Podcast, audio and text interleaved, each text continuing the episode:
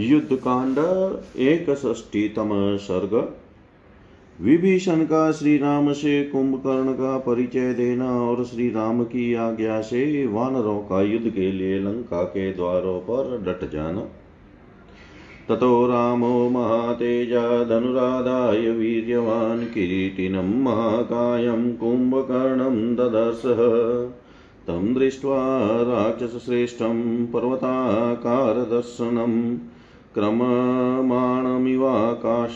पुरा नारायणं यथा सत् सतोयाम्बुदशङ्काशं काञ्चनाङ्गदभूषणम् दृष्ट्वा पुनः प्ररुद्राव वानराणां महाचमु विद्रुतां वाहिनीं दृष्ट्वा वर्धमानं च राक्षसं सविस्मितमिदं रामो विभीषणम् उवाचः कौवशो पर्वतसङ्काशः किरीटी हरिलोचनः लङ्कायां दृश्यते वीरः स विद्युदीवतो यदः। पृथ्व्यां, पृथिव्यां केतुभूतो वशो महानेकोऽत्र दृश्यते, यं दृष्ट्वा वानराः सर्वे विद्रवन्ति ततस्ततः। आचक्ष्व सुमहानकोऽशो रक्षो वा यदि वा सुरः न मयैवं विधं भूतं दृष्टपूर्वं कदाचन। सम्पृष्टो राजपुत्रेण रामेण क्लिष्टकर्मणा विभीषणो महाप्राज्ञः काकुतस्तमिदमब्रवीत्। येन वैवस्वतो युद्धे वासवश्च पराजितशैष विस्रवशः पुत्र कुम्भकर्णप्रतापवान् अस्य प्रमाणसदृशो राक्षसोऽन्यो न विद्यते। एतेन देवायुधिदानवाश्च यक्षा भुजङ्गा पिशितासनाश्च गन्धर्वविद्याधरकिन्नराश्च सहस्रराघव सम्प्रभग्ना शूलपाणिं विरूपाक्षं कुम्भकर्णं महाबलं हन्तं न शेकुस्त्रीदशः कालोऽयमिति मोहिता प्रकृत्या ह्येष तेजस्वी कुम्भकर्णो महाबलन्येषां राक्षसेन्द्राणां वरदानकृतं बलम्। बालेन जातमात्रेण क्षुद्धा तेन महात्मना भक्षितानि सहस्राणि प्रजानां शुबहुन्यपि तेषु सम्भक्ष्यमाणेषु प्रजाभयनिपीडिताः यान्ति स्म शरणं शक्रं तम्प्यर्थं न्यवेदयन्। स कुम्भकर्णं कुपितो महीन्द्रो जगान वज्रेण शितेन वज्री सशक्रवज्रा वज्राभिहतो महात्मा च चालकोपाच भृशं ननात्। तस्य नानध्यमानस्य कुम्भकर्णस्य रक्षसः श्रुत्वा निनादं वित्रस्ताः प्रजा भूयो वितत्रसु ततः क्रुधो महेन्द्रस्य कुम्भकर्णो महाबलनिष्कृष्येरावतादजन्दन्तं जगानो कुम्भकर्णप्रहारार्तो विजज्वाल स वास्तव वासव ततो विषेदु सहसा देवा भ्रमर्षि दानवा। प्रजाभिषः शक्रश्च ययोस्थानं स्वयंभुवः कुम्भकर्णस्य दौरात्म्यं संससुस्ते प्रजापते। प्रजानां भक्षणं चापि देवानां, चापि धर्षणम् आश्रमध्वंसनं, चापि परस्त्रीहरणं वृषम्। एवं प्रजा यदि त्वेष भक्षयिष्यति नित्यशः, चिरेणेव कालेन शून्यो लोको भविष्यति। वासवस्य वच श्रुत्वा सर्वलोकपितामह रक्षास्यावाहयामाश कुम्भकर्णं ददसः कुम्भकर्णं समीक्ष्येव वितत्राश प्रजापति। कुम्भकर्णमताश्वास्तः स्वयंभूरिदमब्रवीत्। ध्रुवं लोकविनाशाय पौलस्त्यै नाशि निर्मितः तस्मात् त्वमद्य प्रभृतिमृतकल्पशयिष्यसे ब्रह्मशापाभिभूतो। अतः निपपाताग्रतः प्रभो। ततः परं सम्भ्रान्तो रावणो वाक्यमब्रवीत् प्रवृदः काञ्चनो वृक्षः फलकानि निकृत्यते। न नप्तारं स्वगं न्यायं सप्तुमेवं प्रजापते।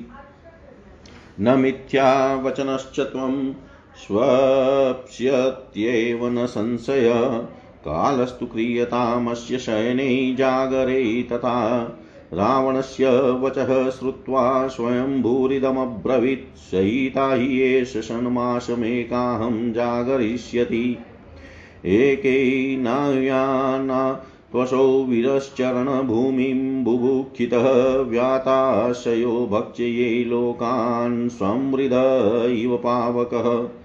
सोऽवसो व्यसन्नमापनः कुम्भकर्णं बोधय त्वत्पराक्रमभीतश्च राजा सम्प्रति रावणः स एष निर्गतो विरः शिबिराद् भीमविक्रमः वानरान् भृन्सङ्क्रुधो भक्षयन् परिधावति।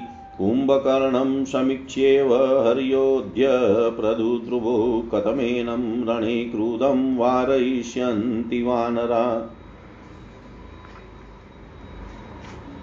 उच्यन्तां वानराः सर्वे यन्त्रमेतत् समुत्थितम् इति विज्ञाय हर्यो भविष्यन्ति निर्भया।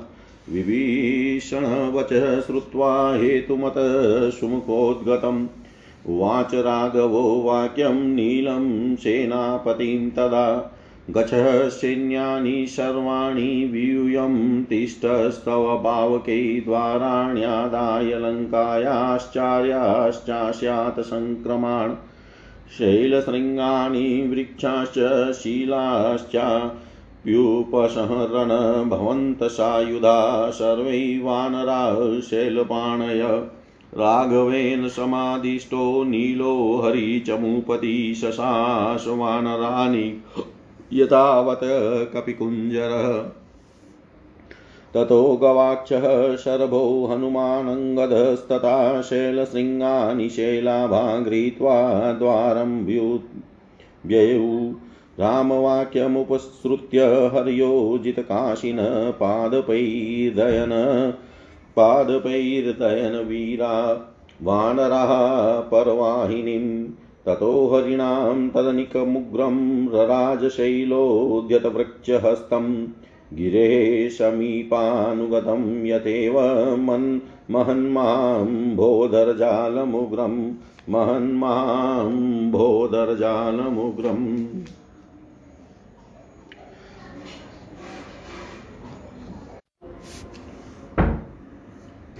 तदनंतर हाथ में धनुष लेकर बल विक्रम से संपन्न महातेजस्वी श्री राम ने किरीटधारी महाकाय राक्षस कुंभकर्ण को देखा।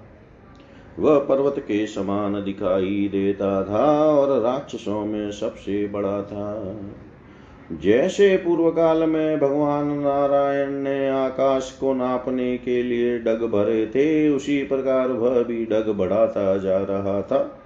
सजल जलधर के समान काला कुंभकर्ण सोने के बाजू बंद से विभूषित था। उसे देख कर वानरों की वह विशाल सेना पुनः बड़े वेग से भागने लगी। अपनी सेना को भागते तथा राक्षस कुंभकर्ण को भरते देख श्री रामचंद्र जी को बड़ा आश्चर्य हुआ और उन्होंने विभीषण से पूछा यह लंकापुरी में पर्वत के समान विशाल का ये वीर कौन है जिसके मस्तक पर किरीट शोभा पाता है और नेत्र भूरे हैं? यह ऐसा दिखाई देता है, मानो बिजली सहित मेघ हो। इस भूतल पर यह एकमात्र महान ध्वज सा दृष्टि गोचर होता है, इसे देख कर सारे वानर इधर उधर भाग चले हैं। विभीषण बताओ यह इतने बड़े डील डॉल का कौन है? कोई राक्षस है या सुर मैंने ऐसे प्राणी को पहले कभी नहीं देखा। अनायास ही बड़े बड़े कर्म करने वाले राजकुमार श्री राम ने जब इस प्रकार पूछा, तब परम बुद्धिमान विभीषण ने उन ककुत कुलभूषण रघुनाथ जी से इस प्रकार कहा भगवान जिसने युद्ध में व्यवस्वत यम और देवराज इंद्र को भी पराजित किया था, वही यह विश्रवा का प्रतापी पुत्र कुंभकर्ण है। इसके बराबर लंबा दूसरा कोई राक्षस नहीं है। रघुनंदन, इसने देवता दानव यक्ष नाग राक्षस, गंधर्व, विद्याधर और किन्नरों को सहस्त्रों बार युद्ध में मार भगाया है। इसके नेत्र बड़े भयंकर है। यह महाबली कुंभकर्ण जब हाथ में शूल लेकर युद्ध में खड़ा हुआ, उस समय देवता भी से मारने में समर्थ न हो सके। यह काल रूप है, ऐसा समझकर वे सबके सब मोहित हो गए थे। कुंभकर्ण स्वभाव से ही तेजस्वी और महाबलवान है। अन्य राक्षसपतियों के पास जो बल है, वह वरदान से प्राप्त हुआ है। इस महाकाय राक्षस ने जन्म लेते ही बाल्यावस्था में भूख से पीड़ित हो कहीं सहस्त्र प्रजाजनों को खा डाला था। तब सहस्त्रों प्रजाजन इसका आहार बनने लगे। तब भय से पीड़ित हो वे सबके सब देवराज इंद्र की शरण में गए और उन सबने उनके समक्ष अपना कष्ट निवेदन किया। इससे वज्रधारी देवराज इंद्र को बड़ा क्रोध हुआ। और उन्होंने अपने तीखे वज्र से कुंभकर्ण को घायल कर दिया। इंद्र के वज्र की चोट खाकर वह महाकाय राक्षस क्षुब्ध हो उठा और रोष पूर्वक ज़ोर ज़ोर से सिंहनाद करने लगा। राक्षस कुंभकर्ण के बारंबार गरजना करने पर उसका भयंकर सिंहनाद सुनकर प्रजावर्ग के लोग भयभीत हो और भी डर गए। तदनंतर कुपित हुए महाबली कुंभकर्ण इंद्र के, ऐरावत के मुँह से एक दांत उखाड़ लिया और उसी से देवेंद्र की छाती पर प्रहार किया। कुंभकर्ण के प्रहार से इंद्र व्याकुल हो गए और उनके हृदय में जलन होने लगी। यह देख कर सब देवता ब्रह्म ऋषि और दानव सहसा विषाद में डूब गए। तत्पश्चात इंद्र उन प्रजाजनों के साथ ब्रह्मा जी के धाम में गए वहाँ जाकर उन सबने प्रजापति के समक्ष कुंभकर्ण की दुष्टता का विस्तार पूर्वक वर्णन किया।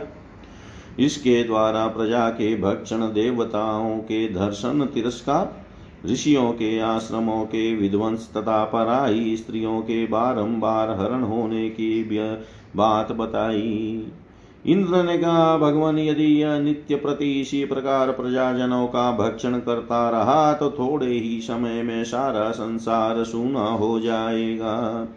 इंद्र की यह बात सुनकर सर्वलोक पितामह ब्रह्मा ने सब राक्षसों को बुलाया और कुंभकर्ण से भी भेंट की।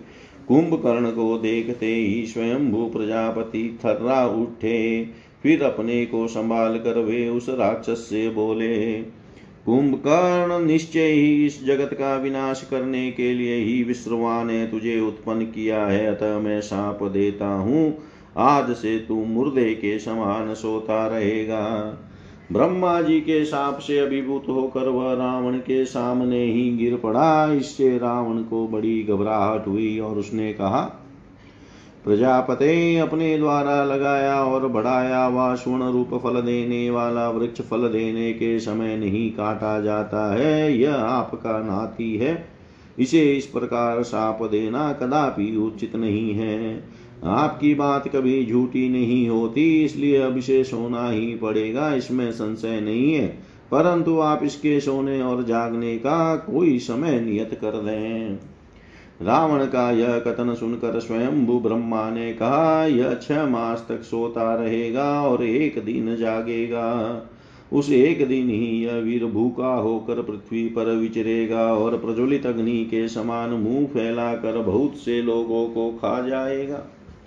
महाराज, इस समय आपत्ति में पड़कर और आपके पराक्रम से भयभीत होकर राजा रावण ने कुंभकर्ण को जगाया है।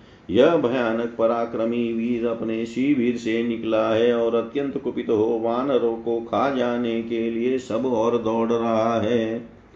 जब कुंभकर्ण को देख कर ही आज सारे वानर भाग चले, तब रणभूमि में कुपित हुए इस वीर को ये आगे बढ़ने से कैसे रोक सकेंगे?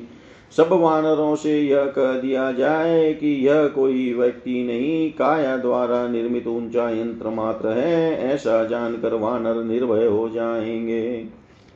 विभीषण के सुंदर मुख से निकली हुई यह युक्ति युक्त बात सुनकर श्री रघुनाथ जी ने सेनापति नील से कहा, अग्निनंदन जाओ समस्त सेनाओं की मोर्चे बंदी करके युद्ध के लिए तैयार रहो और लंका के द्वारों और राजमार्गों पर अधिकार जमा कर वहीं डटे रहो। पर्वतों के शिखर, वृक्ष और शिलाएँ एकत्र कर लो और तुम और सब वानर, अस्त्र शस्त्र एवं पत्थर लिए तैयार रहो। श्री रघुनाथ जी की यह आज्ञा पाकर वानर सेनापति कपि श्रेष्ठ नील ने वानर सैनिकों को यथोचित कार्य के लिए आदेश दिया। तदनंतर गवाच सरभ हनुमान और अंगदादि पर्वताकार वानर पर्वत शिखर लिए लंका के द्वार पर डट गए। विजयोल्लास से सुशोभित होने वाले वीर वानर श्री रामचंद्र जी की पूर्वोक्ताज्ञा सुनकर वृक्षों द्वारा शत्रु सेना को पीड़ित करने लगे। तदंतर हाथ में शैल शिखर और वृक्ष लिए वानरों की वह भयंकर सेना पर्वत के समीप गिरी हुई मेघों की बड़ी भारी उग्र घटा के समान सुशोभित होने लगी। इतिहास श्रीमद रामायण, वाल्मीकि आदि काव्ये युद्धकाण्डे एकषष्टितमः सर्ग, सर्वं श्रीशां सदाशिवाय अर्पणम् अस्तु। ॐ विष्णवे नम ॐ विष्णवे नम ॐ विष्णवे नमः।